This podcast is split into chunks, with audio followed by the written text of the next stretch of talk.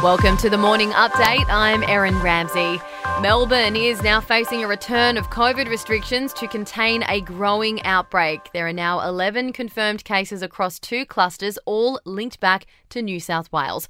Face masks are now mandatory indoors for across the state for people aged 12 and over, while a new cap on visitors to the family home may be imposed. Dr. Rob Grenfell from CSIRO has said that it's inevitable tougher restrictions will return. I don't think Victoria will take any uh, chances with this one. The virus only respects tough and hard lockdowns and also obviously vaccination. Those are the only two ways you can stop this. And if we stop this early and fast, we should be able to stop it spreading much further across the state. Anyone arriving in WA from Victoria will now need to self quarantine for 14 days. Those heading to South Australia must get tested within 24 hours.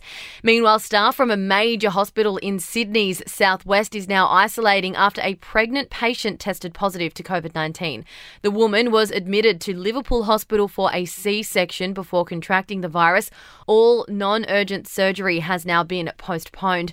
More fines have been issued to the millionaire Jeremy Young and three others who illegally travelled from Sydney to Queensland on a super yacht on top of the $4,000 fines imposed by Queensland authorities.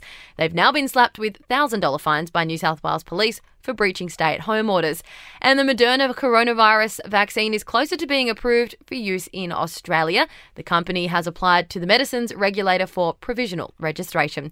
To sport, two second half tries by Ben Hunt helped Queensland avoid the embarrassment of an Origin Series whitewash, but it was a penalty goal to Valentine Holmes in the 79th minute that proved the difference, giving the Maroons a 20 to 18 point victory. The Blues still managed to claim the Origin Series though, winning the first two games. The world number 10 side Japan has beat the Matildas 1 0 in a Tokyo Olympics warm up game, and the Big Bash is planning a return to a full home and away schedule this summer if public health conditions permit. In entertainment, Britney Spears' conservatorship case is back in court. It's after the pop star gave testimony last month in a bid to end her 13 year legal guardianship. The judge is reviewing a series of petitions from Britney's lawyers and co conservators wishing to step down.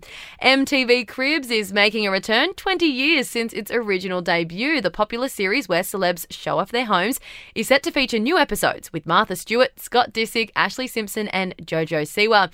And it's been revealed that actor James Gandolfini was paid $3 million to turn down a lead role in the US version of The Office. His HBO bosses didn't want him to lose his link to his Sopranos character, so they paid him to say no.